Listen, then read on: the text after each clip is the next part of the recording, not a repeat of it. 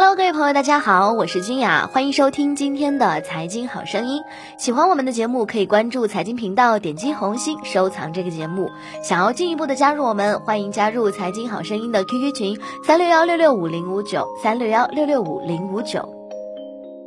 大盘跌了，适逢两会开幕，逢会必跌的规律再一次应验。但逢会必跌真的是一个神奇的规律吗？其实呢，并没有所谓的逢会必跌，各个年份有涨有跌而已。只是碰巧前几年啊都是熊市，在两会期间下跌的概率自然就大。无论是涨是跌，都契合当年的市场环境。零八年两会期间大跌百分之十五，是因为当年史无前例的金融危机大熊市之年。零七年上涨逾百分之三，是因为当年是大牛市。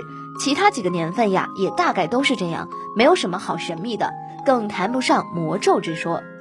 可是两会开幕呢，就来了一个不小的下马威，预示着今年是熊市吗？两会期间还会继续下跌吗？今年的行情还没有走出来，何谈一定是熊市呢？承接去年的牛市行情啊，今年继续走牛的概率仍然很大。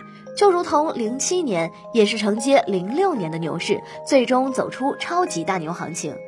那为什么会下跌呢？无非是两个原因：一是二十四只新股或在下周集中发行，打新资金的抽血效应对盘面肯定会造成一定的影响，在最近几次打新时已经有了明显的体现，这是导致下跌的最重要的原因。二是。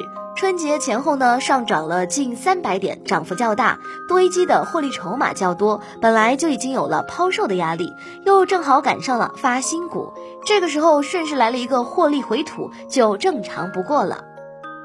但是两会刚刚开幕，大盘会继续下跌吗？这个是不一定的，也有可能走出先跌后涨的行情。目前的市场环境下不支持走出大跌行情，再加上两会期间会产生不少的热点，再次打破这个逢会必跌的魔咒仍然是有可能的。其实呢，我们还是能够看到亮点的。七十只个股的涨停，说明目前的市场热情仍然很高。创业板午后一度突破了两千点，虽然没能够有效的站住，但无论如何啊，也是一个值得庆祝的事儿。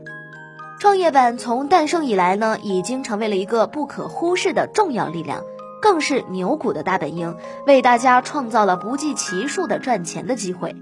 全通教育今天再次逼近两百元，一举将茅台拉下马，成功登上第一高价股宝座。我们抛开市盈率不谈，谁能为股民创造赚钱机会，我们就应该欢迎谁，而不是不分青红皂白的扣上黑五类的帽子。虽然说金融、地产等权重股表现不利，导致主板大跌，但老艾仍然相信会继续走牛市。今天啊，只是暂时的回调，而且是再次买入机会。要知道，在牛市里，每一次大跌的机会都是很珍贵的，都是买入的良机，而且是筛选下一波行情的领涨品种的好机会。老艾相信啊，主板一定会像创业板那样，成功收复三千四百，并再创新高。好了，以上就是今天财经好声音的全部内容，感谢各位的收听，我是君雅，我们下期节目不见不散。